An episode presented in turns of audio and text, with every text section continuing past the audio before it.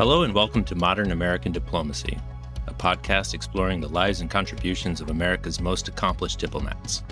I'm Ben Reams, recording in Washington, D.C., and I'm joined today by my State Department colleague, Danusia Huba.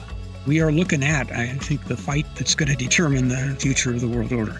Because there are only two systems single country ascendancy, which is what we've had since World War II, or a balance of power arrangement. What's wrong with balance of power arrangements?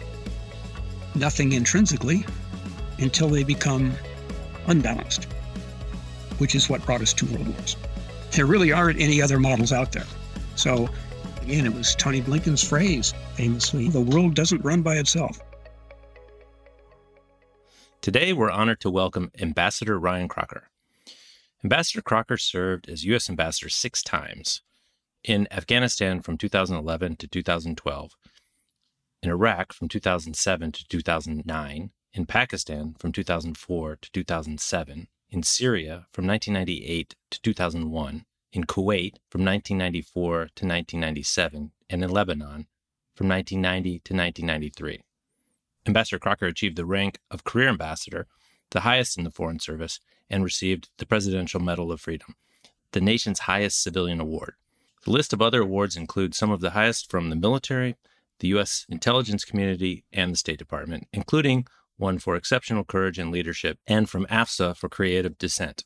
In fact, the State Department established its own award in his honor, the Ryan C. Crocker Award for Outstanding Leadership in Expeditionary Diplomacy.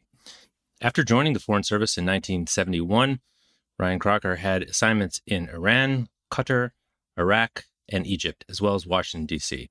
He served at U.S. Embassy Beirut during the bombings of the U.S. Embassy and the Marine Barracks in 1983. He has been senior fellow at Yale University, a distinguished visiting professor at the University of Virginia, a distinguished fellow at the Wilson Center, a dean of the Bush School of Government and Public Service, and a diplomat in residence at Princeton University. One quick disclaimer for Danusha and me as State Department employees, we are conducting this interview in our personal capacities and any views we happen to express are our own and not necessarily those of the U.S. government. Ambassador Crocker, welcome to the program. Thank you for having me. We're so pleased to have you with us today. Thank you for making the time. You were born in Spokane, Washington, grew up in an Air Force family, and attended schools in Morocco, Canada, and Turkey, as well as the United States. You graduated in 1971 with a degree in English having spent some time studying in Dublin. So, how did your international upbringing influence your pursuit of diplomacy as your chosen career? I had the good fortune to have a significant part of my childhood abroad in French Morocco, as it was then, grades four through six in Newfoundland, and then my last three years of high school in Turkey. What that did was give me a strong predilection to live and work in the international arena. It was really my sophomore year down at Whitman College in the fall. It's one of these epiphanies. I was walking across campus and it suddenly hit me that unless my father was retired, that unless I took my life in my own hands, I would be in Washington State forever. So I asked an underclassman where the school library was, went in and figured out my own junior year abroad at University College Dublin. I was an English major, and they had a fabulously good sub major in Anglo Irish literature. So that was the moment when I started to make my own way into the world abroad, not depending on my family. I traveled as much as I could. After the conclusion of classes in the spring of 1970, I basically hitchhiked from Amsterdam to Calcutta. Took three months and nearly killed me, but left an enduring sense that the great world was where I wanted to be. I actually knew what the Foreign Service was. I had knocked on the doors of various embassies along the way to get such things as a letter certifying that I was indeed a student, so I could get a student discount. I think this has changed over the years, but back in that day, the Foreign Service was pretty much the exclusive preserve of the East Coast and the West Coast. If you were in flyover country, you probably didn't even know it was out there. So, fall of my senior year, I just threw my hat in to every ring that had international printed on it Peace Corps, graduate school overseas, United States Marines, and I took the Foreign Service exam. I just wanted to land somewhere. That was back in a happy day when they could actually process you all the way through in like nine months, passed the written, did all the paperwork that leads up to an oral assessment. Had that oral exam in Seattle the day before I was to fly to Chicago for a Peace Corps staging for a position teaching English in Afghanistan. That was back in a day when, at the conclusion of your torture by the oral panel, they told you right on the spot if you had passed or not. And they told me I had passed. And they further told me that I could expect an appointment within four to five months. So I expressed my regrets to the Peace Corps, stopped talking to Marine recruiters, informed University College that I would not be back, and had a series of jobs to keep bread on the table. That would have been appropriate if I'd actually owned a table, which I don't think I did at the time. the job I had settled into was loading a labeling machine in a cannery. And it was on that job when the foreman burst out of his office saying, Crocker, you got a long distance call and they say it's really important. You got four minutes. And this very nice woman said, I'm calling from the State Department. We'd like to offer you an appointment as a foreign service officer in a class beginning of November. We know this is a big deal, a hard decision, and please take a few days to think about it. And I said, Lady, no, take me. I'm signing up. I've done all the thinking I need to do. Just I'm saying yes. Can you take yes for an answer? She did that. And I had the immense satisfaction of walking out of that little office and saying to the foreman, I quit. I did develop an appreciation for what blue collar work was like, but also no desire to pursue it further. Thank you, Ambassador. Following up on Danusha's question, your first assignment would have been to Khorramshahr, Iran, in 1972, which was a relatively small province near the border with Iraq and Kuwait both countries to which you'd eventually be ambassador. I'm curious to know how you were selected for that assignment and if that you think was the beginning of a career in what came to later be called expeditionary diplomacy. So the A100 course on assignments operated pretty much like it operates today. An officer was invited to list five preferences and every effort would be made to see that she or he got one of them. I put in for five Middle Eastern posts and got none of them, which was perfectly fine for me. It's 22 years old, single, and anywhere was going to be a blast. So I entered Spanish training with an assignment to Guatemala. About two weeks into that, I had a call from the course coordinator saying that they felt really bad about not being able to give me a position in the Middle East something had opened up, would I be prepared to go to Khorramshahr? I said, yeah, absolutely. Told to report to his office first thing in the morning. Hung up the phone, got out the atlas, and endeavored to find out where Khorramshahr was. Yeah, I knew it had to be in the Middle East, or they wouldn't have made the call. And there it was on the northern tip of the Persian Gulf, just across the river from Iraq.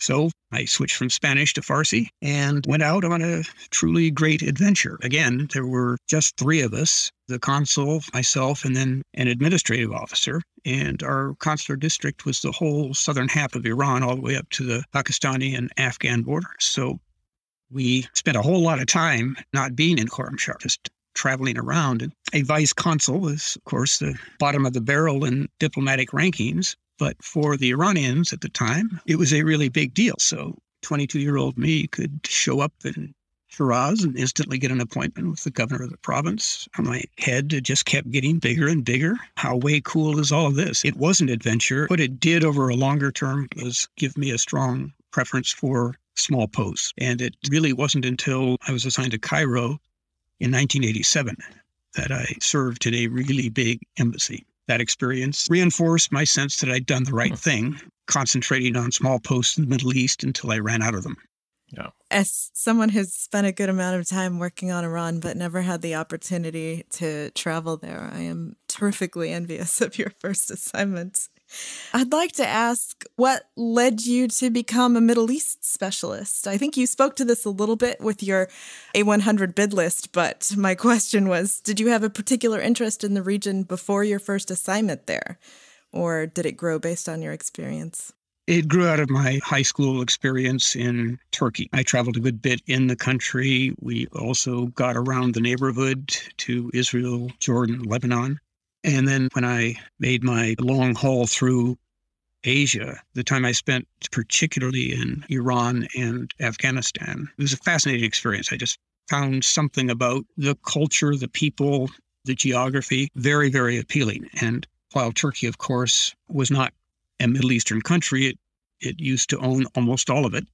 Those influences were very visible to me as a student there. So it was one part of the world I had a fair amount of experience in, liked it a lot, and that is why I put in all those bids on Middle East posts. Hmm.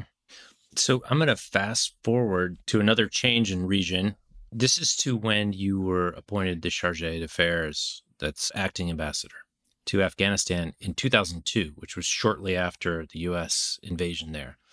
So it would have been on you to reopen and take the helm of an embassy that hadn't had a U.S. ambassador since, I believe, 1983, when the ambassador Eugene Dubs was kidnapped and eventually killed.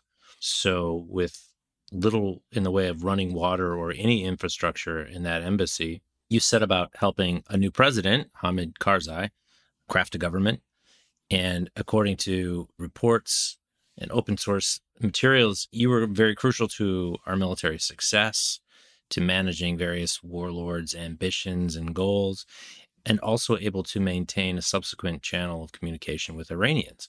In other words, it seems like in this new ill defined position, you were the crux of a lot of crucial decisions that affected everything about the future of the country. But at the same time, you didn't have control over a lot of other decisions. And one of the things that popped out in my reading was President Bush's axis of evil speech that altered our relationship with Iran. So, my question is what is it like to be thrust into an area where you have such incredible sway as a representative of the US government, but at other time with such limited resources from the government and such limited control over what the decisions are actually in DC? And I wonder if that had influenced or changed your idea of how U.S. foreign policy is actually formulated? So, the way I got there in early January of 02 was interesting. I was Deputy Assistant Secretary for Near Eastern Affairs. The NEA boundary is the border between Iran and Afghanistan and Pakistan, respectively. Iran is NEA, Pakistan and Afghanistan are South Asian, a different mm-hmm. tribe entirely. So in the weeks after 9 11, we would watch the South Asia types trudge up and down the hall in front of our offices to one meeting or another. And by October or so, we were saying, boy, those guys are moving way too slow. I mean, if this was NEA, we'd have an embassy and a flag, and we'd be halfway down the road to a strategic partnership agreement. and it just drug and drug and drug with nothing happening, apparently, on the diplomatic front. So it was the week between Christmas and New Year after 9 11. I am the sole representative at the front office, and I get called up to Deputy Secretary Armitage's office, and he said, with his usual concern and courtesy, Crocker, you need to get your butt to Kabul, and you need to do it in the next 72 hours to take charge of the mm-hmm. embassy. So, just completely out of the blue, I mean, I had an engagement with the Iranians, as you note, in Geneva and various other addresses on Afghanistan that didn't have South Asia experience. But I did have one crucial quality, I think, for the State Department was my inherent expendability. We'll send them out, and if it works, that's great. And if it doesn't work, it's no great loss. So I hit the place pretty cold first week in January, just about two weeks behind Hamid Karzai after he'd been anointed by the Bonn conference. And he and I formed a pretty close bond in those initial weeks and months. He had absolutely nothing. The country was a complete wreck. There was no army, yeah. no police, no functioning ministries, no functioning hospitals, just absolutely nothing. He was an early riser, as was I, Afghans in general or not. So we tended to get together for breakfast when we were both in town. On the Iranians, we had started in Geneva right after 9 11 continued the conversation in Paris, in New York during the UNGA. And as it turned out, my principal interlocutor had just arrived in Afghanistan as his country's ambassador. He had been that shadow ambassador for Afghanistan as ambassador to Tajikistan, effectively the Iranian ambassador to the Northern Alliance that the Taliban were never able to completely overcome. So we continued to meet in the office of the UN compound, Lakhdar Brahimi's office, something we'd pioneered in Geneva and in Brahimi's home in Paris, actually. And we were getting some stuff done. We'd gotten them to agree to transfer an Al Qaeda figure to Karzai. They couldn't do it directly to us, but to Karzai. And we were just about at an agreement uh-huh. for the rendition to us of, via, again, Karzai, Gulbuddin Hekmatyar. They had in house arrest in uh-huh. Tehran at the time. So about 2 a.m., my uh-huh. staff wakes me up saying, Boss, you're really not going to like this. It was State of the Union adding Iran to the axis of evil. Just parenthetically, I would say that in the history of mankind, no good news has ever been delivered between midnight and 6 a.m. Just a few hours later, I got an urgent message from my Iranian colleague for a meeting at the UN compound, and I figured he was probably going to shoot me, but that wasn't it. He wanted me to know that in the course of the night, they had pushed Hekmatyar across the border into Afghan Baluchistan. Well, we jumped on that, uh, got a team there just immediately. He was already gone. He had been there, but had left a few hours before, and we could never track him down. He eventually came out of the cold, and I was actually part of those discussions with his son in law later as ambassador when he decided to switch sides. But in the interim, I don't really know how many Americans Hekmatyar and his faction killed over multiple years, substantial. I keep these things in mind because for the game players in the bureaucracy, slipping in Iran as a member of the Axis of Evil at the last minute, so nobody knows about it. That's a really cool, fun thing to do. Put one over on all of those back there and the bureaucratic fights who think it's a bad idea. We'll show them. Well, they don't live in the real world, which is the world outside of the Beltway. Mm-hmm and they don't even imagine or really think about or probably don't care about the consequences that real people people who wear our uniform and carry our passport are going to get killed because of this so that has always stayed with me as yeah. one of many good reasons to avoid a washington assignment Yeah, that's a perfect example of sometimes the really fraught disconnect between Washington and serving out at posts. Do you have advice about how to manage that? It's something that I think we confront in so many different ways in different circumstances. I'd love to hear your best practices. Well, you have to remember, though, I was just a setup guy in Afghanistan, someone to go out, organize an embassy, lay down the broad lines of a relationship with the new Afghan government and so forth. That was not my main gig, which had been actually and continued to be doing the setup for the invasion of Iraq in 2003. So I was not really in a position where I expected to lay out broad policy guidelines and be part of the interplay there. It's just not the way it works. And even if it had been, quite frankly, at that time, colored far more by Iraq than by Afghanistan itself. The divisions in the administration were so severe that some temporary charge out in Kabul isn't going to change a thing. Again, the DoD knew about the Iranian dialogue I had. It was never a clandestine effort anyway, it was just low profile. And they absolutely just hated it. Tried to get on my team, hmm. were able to keep them off from that, but they were seized of it. I knew it as I thought about it after the State of the Union, they were just going to find a way to break off that particular channel because it did not coincide with their view of Iran and the world. Mm.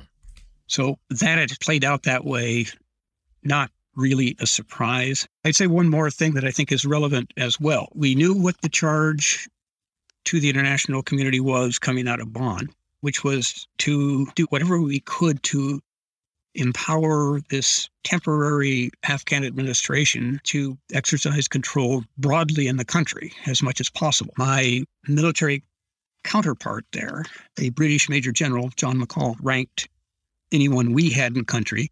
We were looking at the warlords that were still there and the challenges, and we came up with what we thought was a really great idea, which would be to have effectively two air mobile battalions one of which would be deployed to the four corners, Herat, Kandahar, Jalalabad, and Mazar-e Sharif, in company plus size units, hmm. to support the governors and serve as a armed presence that would signal to those who did not wish the new administration well that they were backed up with real firepower. And the second battalion would be in reserve to demonstrate that firepower if need be.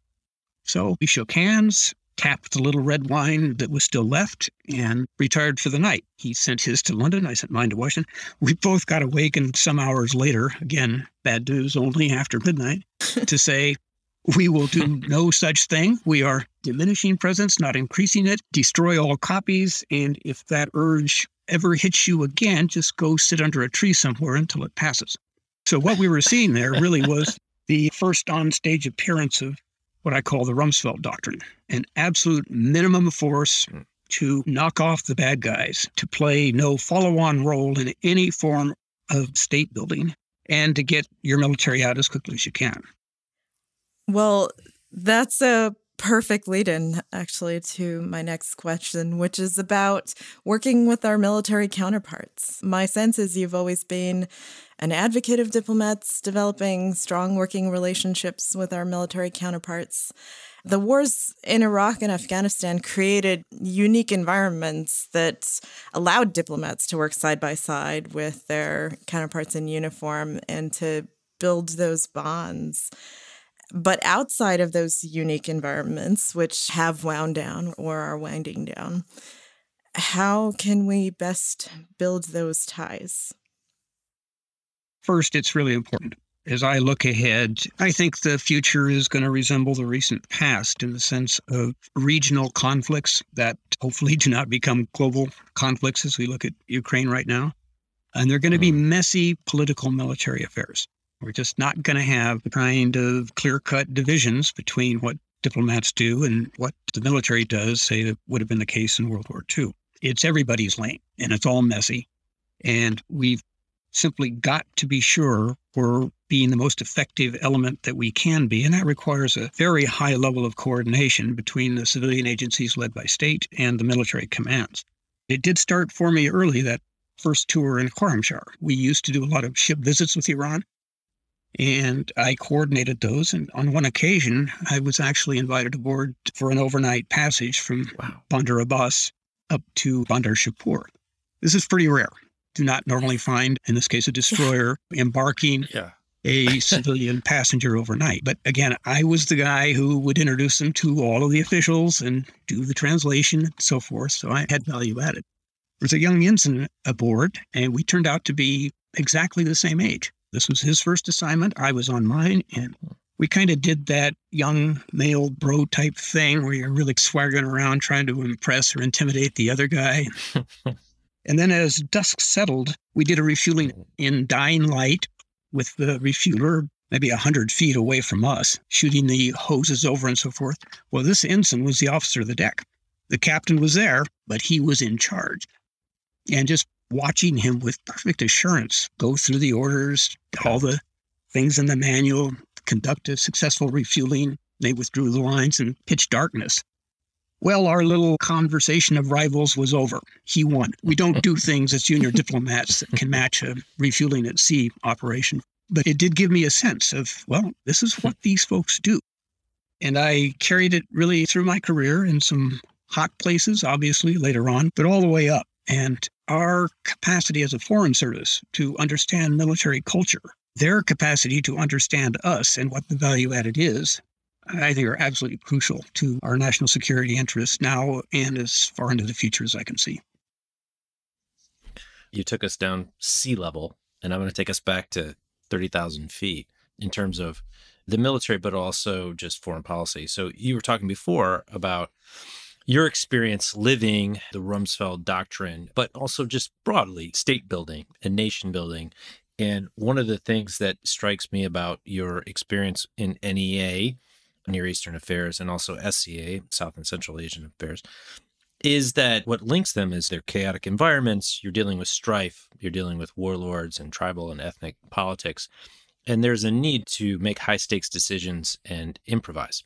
So I want to mention something that Paul Richter wrote in his recent book, The Ambassadors, which It's a bit about you, sir, but also about ambassadors Anne Patterson, Robert Ford, Chris Stevens. So he describes this role that you diplomats were able to provide really for America in conflict zones. He says the ambassadors understood language and custom and could lead Washington around the blind curves of local politics. They were confidants of local leaders and were able to steer them through crises. They sat with U.S. generals and spy chiefs to decide how to wage war as well as how to end it. When Washington had no plan for dealing with a country on the edge, they could improvise. This style of statecraft did not resemble diplomacy as outsiders imagined it, a decorous pursuit carried on in the gilt halls of foreign ministries and at glittering dinner parties. The FSOs who thrived in the sandstorms and the smoke of battle became known as expeditionary diplomats. End quote. It seems like diplomacy used to be more like that, more wherever the Greeks, the Romans, the Mongols, Ottomans, Persians, wherever they practiced it, they were pushing diplomats into very forbidding foreign lands, some of them never to be seen again. So, my question is Is this really a style of statecraft that enjoyed a temporary resurgence in your time with state, or is it here to stay? Or is this just another form of diplomacy that we're going to have to relearn again in a few years? It's a great question. Sadly, I think it's going to be the latter, that we will have to relearn it. Even more sadly, maybe hmm. we won't, because maybe the next big, messy pol-mil fight we're in is right around the corner. But whatever the pace is, that I think is the diplomacy of the future. It is also the warfare of the future. We could be doing a lot more than we are. I think for state, it has does in so many ways comes down to resources. The Defense Department and the services are able to maintain a education and training float where they can send their officers off not just for say a one year academic stint, but in the case of my Iraq battle buddy Dave Petraeus, through a PhD program at Princeton. This does not happen at state. We don't have the resources. And with respect to Civ Mil cooperation, we don't have the resources to second State Department officers to DOD. They do. In Iraq, Dave and I would joke that we're running an academy here on civil relations because of the linkages that we put in place. We had something we put together called the Joint Strategic Assessment Team, whose mission was to take a look at the campaign plan of our predecessors, in which they concluded with great intellectual courage that it basically had failed to look at that campaign plan and then make recommendations to the two of us as to what a new campaign plan would look like. Well, that team was co led by then Colonel H.R. McMaster and Ambassador David Pearce. Down the line, we had both military and civilian officers who had never really worked in this fashion or with a counterpart from a completely different community before. So we seized every opportunity we could find just to indicate we are joint on this. If we worked closely together and saw that our people did, there was no guarantee of success. And this was fall of 06, I mean, the worst of the worst. But if we did not, failure was guaranteed. So we did a lot of good work there, as I was able to do with John Allen in Afghanistan. But it is still not, I think, institutionalized in any way. There is no manual for this. It is best done in the field because it's really hard to do it in Washington. And at a certain point, we're probably going to have to learn it all over again painfully. To follow up on that, you're well known as field guy, sir. And you say it's best to do it out there. But do you have any thoughts on how, in your experience, you get those lessons back to Washington, how you penetrate the bubble? Yeah, that's one of the reasons I was a field guy. Everything is a lot clearer when you're out there. And the smoke and dust that really affects judgment, that's mainly in Washington. If you're out there with the real smoke and dust, that kind of rivets your attention. And what you are thinking is not so much, how can I one up this bureaucratic rival of mine, weaken his position and strengthen my own? That's not how you think when you're out there again and where it turns out they're using live ammunition against you we had Doug Lute as Deputy National Security Advisor for both Iraq and Afghanistan. I talked to him every single morning. He would then brief Steve Hadley, his boss, and the president, because hmm. the president wanted to know what was going on in Iraq that day. So we had the opportunity through Doug Lute's position and frankly, Doug Lute himself, he was brilliant at it. That was our moment because Doug was continued in that position by President Obama for, I think, at least another year before he went out as ambassador to NATO. That would have been the moment. Right. Well, if I could dial this back from the strategic level, maybe down to the individual level, and ask you about leadership in these environments of expeditionary diplomacy and conflict zones particularly about leadership in these situations that can be certainly adverse and sometimes traumatic. In recent years, we've seen a lot of senior U.S. military officers emphasize the importance of mental health, mental health treatment, including sharing some of their own experiences handling trauma and other issues. As diplomats, we also often have to deal with a range of these types of experiences from consular officers who have to notify families of the deaths of loved ones to those who've served in conflict zones, have witnessed civil war, violent crimes, human rights abuses. You certainly have been through more than your fair share of those types of experiences. Do you think there are lessons that the State Department can learn from our military counterparts about how leaders can best handle those types of traumatic situations and experiences, both for themselves and those they're leading? Well, it's a great question. And as you rightly point out, the initiative on this has come from the military, with senior officers now prepared to say, This happened to me. And here's why, and maybe how you can avoid it. That is a pretty new phenomenon because it does run counter really to military culture. But this is different stuff. When you think of the conflicts of the past, like World War II, unbelievably intense, but over in three and a half years. Well, the conflicts we're in now drag on and on and on. And what you see in so many cases on both the military and the civilian side is that the same folks are showing up for the party because they know how to do this stuff and others don't really want to learn. Mm-hmm. And it's insidious that this kind of low intensity conflict that does just keep going is, I think, actually worse for you than a massive conflict of the past that is over in a relatively short period of time. So it's harder to measure. We certainly had a culture, both foreign service and military service, that if you're in the fight, you're not going to put your hand up and say, I think this is one mission too many others are counting on you. So it's this kind of leadership to say, it'll get you.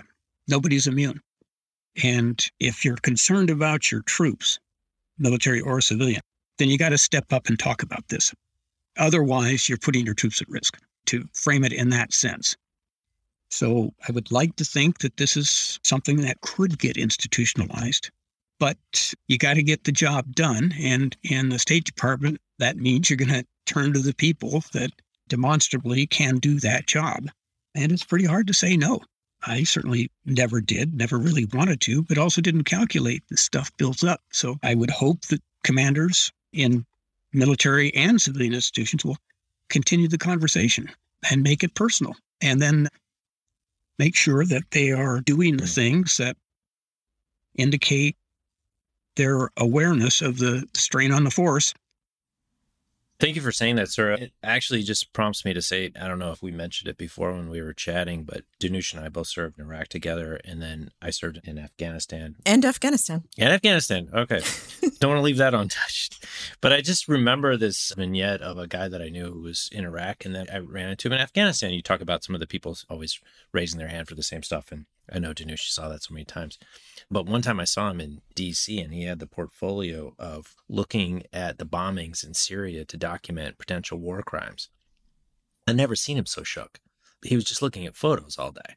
So it's something about, like you said, the enduring nature of these conflicts, some of the cumulative effects, and something about the inescapability of it. So it's very useful to hear. Appreciate that.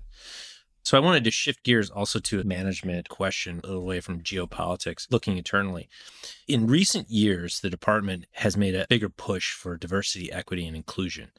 So in my short detail to the Association for Diplomatic Studies and Training, ADST, we focus a lot on the history. So I've noticed a lot of high profile African American ambassadors, just to take one group, who I wasn't aware of previously. And part of this is thanks to documentaries. Edward Dudley, Carl Rowan, Terrence Todman. Todman, for example, he also achieved the rank of career ambassador. He was accredited six times.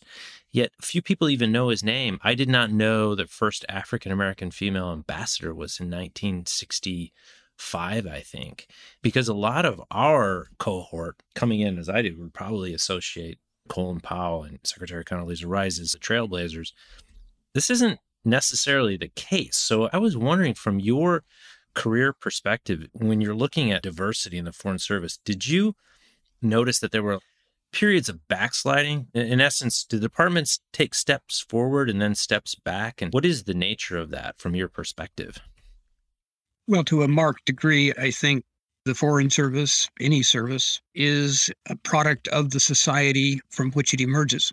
The military has led the way on some of these issues, as you know, racial mm-hmm. integration, and more slowly, perhaps, but very meaningfully, given the numbers involved with the full integration of women into the military and opening up all military occupation specialties to women as well as men. It's been really important. I got uh, the West Point's Thayer Award last year, and I spoke a bit in my remarks about the individual who received it the year before me, first woman to achieve four star rank in the Army, just how important that is.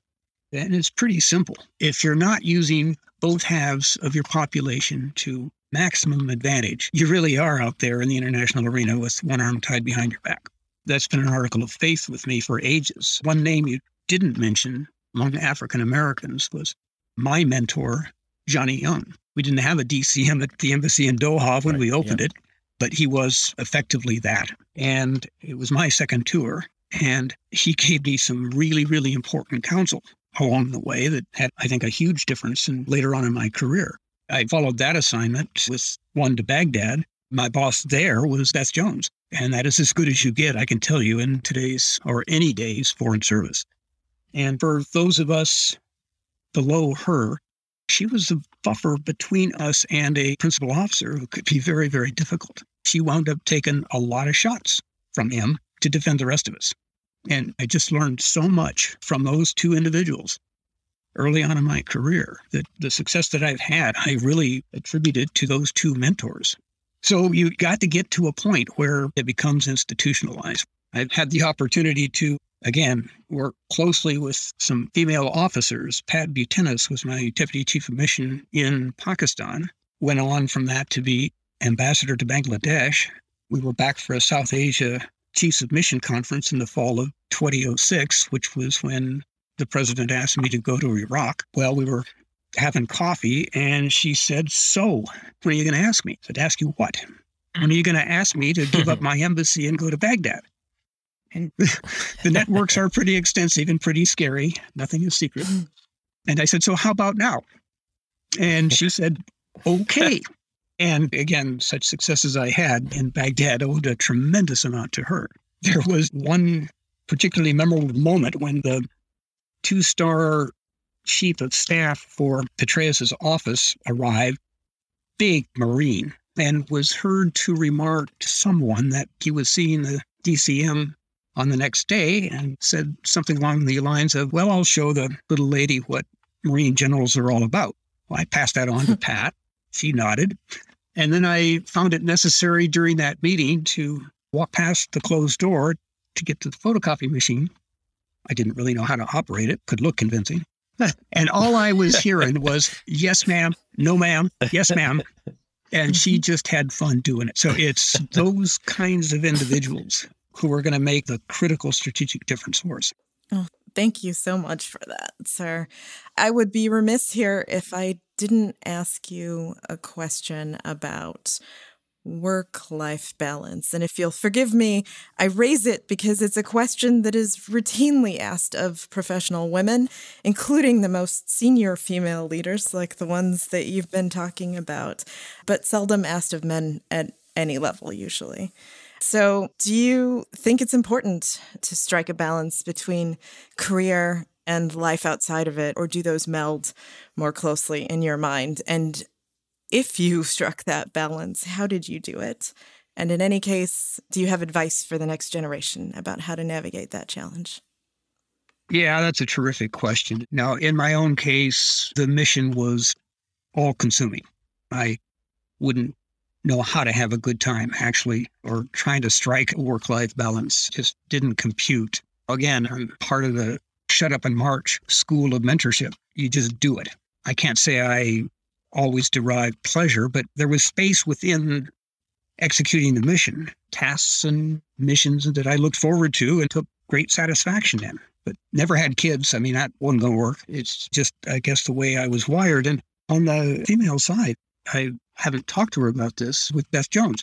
I think when her first child was born, she clocked out on Thursday, had the baby Friday, and was back in the office by the following Wednesday. And that is exactly hmm. what you don't want to have if the real stars, which she was clearly at that time, rising, if that's the way they're doing it, well, that's the way you've got to do it.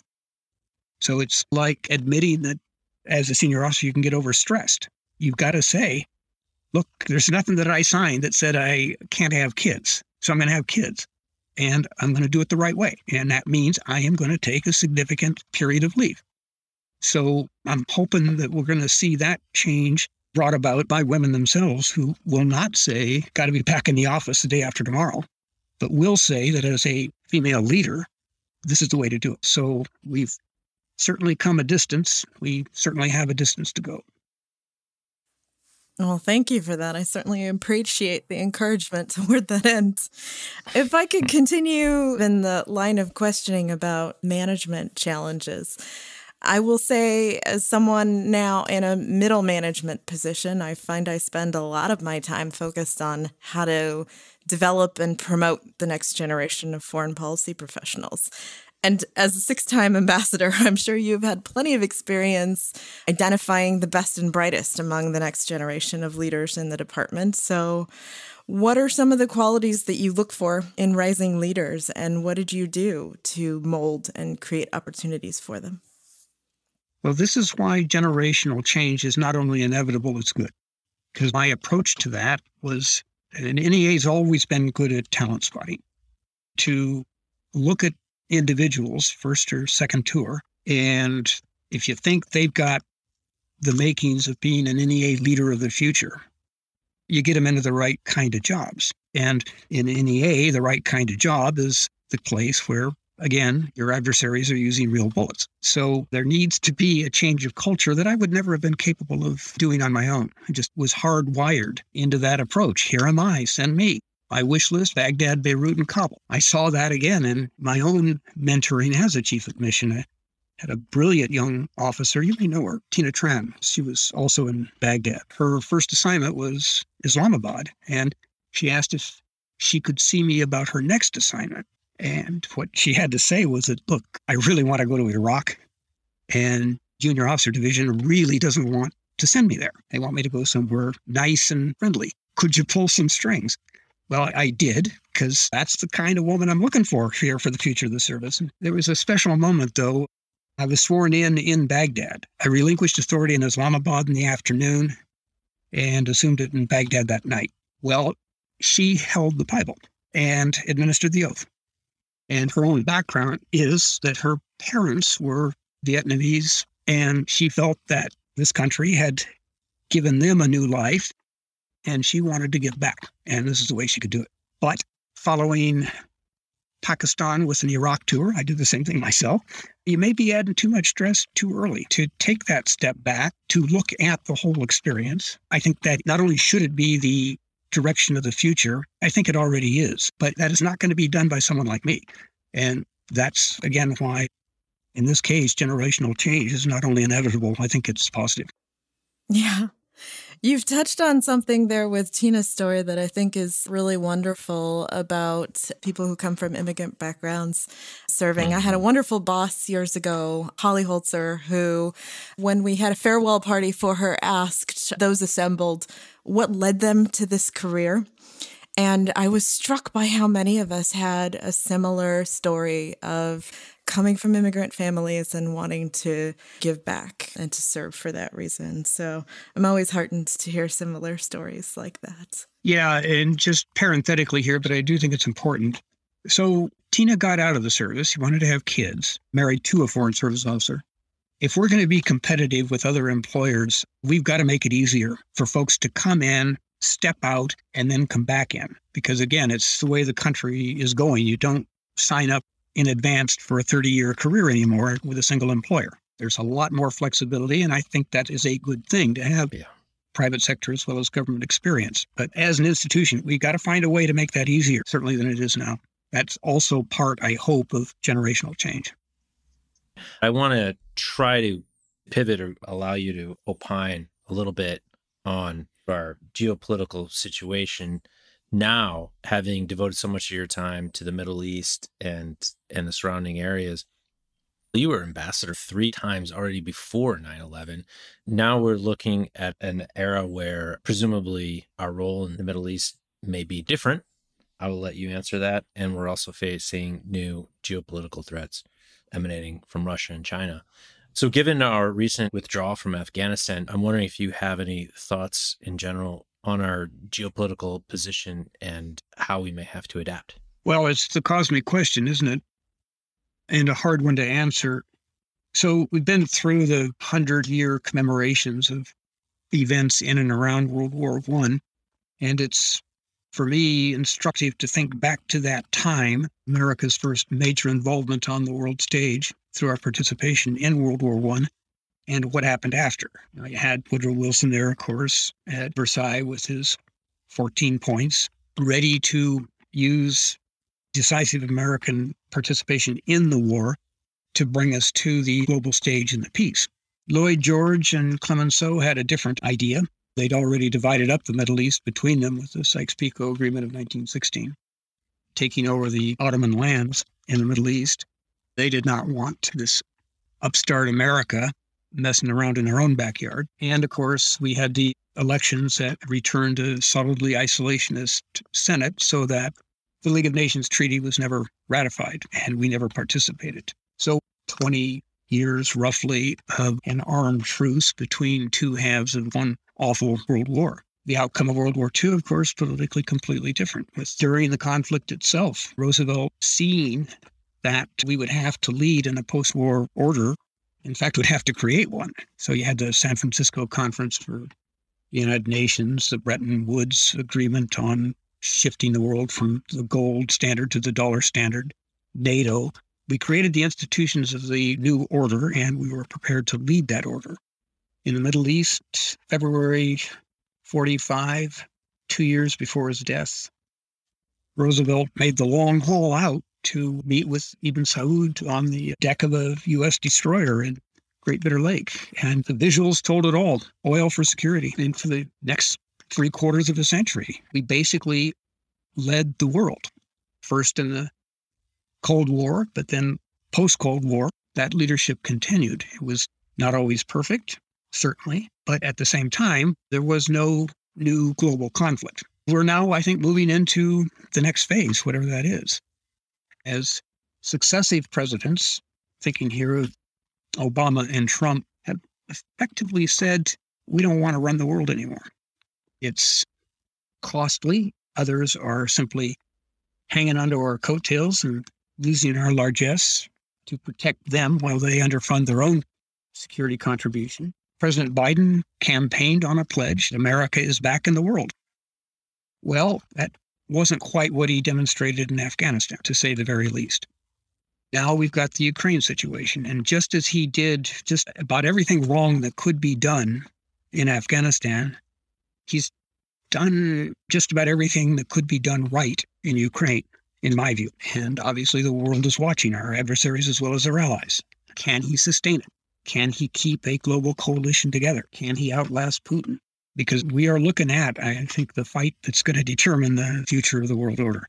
Because there are only two systems single country ascendancy, which is what we've had since World War II, or a balance of power arrangement. What's wrong with balance of power arrangements? Nothing intrinsically. until they become unbalanced, which is what brought us two world wars. So, again, it was Tony Blinken's phrase famously the world doesn't run by itself. Well, the Biden administration, having then done exactly the opposite in Afghanistan, now have a chance to demonstrate what a reassertion of American leadership looks like. And so far, it looks pretty good in the sense that clearly Biden's primary aim here is keeping that coalition together. More important by far than any single step directly mm. related to the conflict. Can you keep all your allies with you in uh, long term endeavor? So I feel at least provisionally encouraged by the way things are going. I fear greatly if we decide we really are done as a world leader. Because again, you default then to a balance of power system, and that has, to say the very least, not worked well in the past. Ambassador Crocker, on behalf of all of our listeners, sincere thanks for joining us today. This episode was brought to you as part of the Una Chapman Cox Foundation project on American diplomacy and the Foreign Service. The Association for Diplomatic Studies and Training, or ADST, manages the podcast series. If you're interested in exploring a career in the State Department, please visit careers.state.gov. To find out more about the practice of U.S. diplomacy, please visit UC Cox Foundation or the American Academy of Diplomacy. Please rate and review this podcast so that other folks interested in foreign policy and careers in the State Department can find us. If you have any questions or suggestions, please contact info at adst.org. Thanks very much.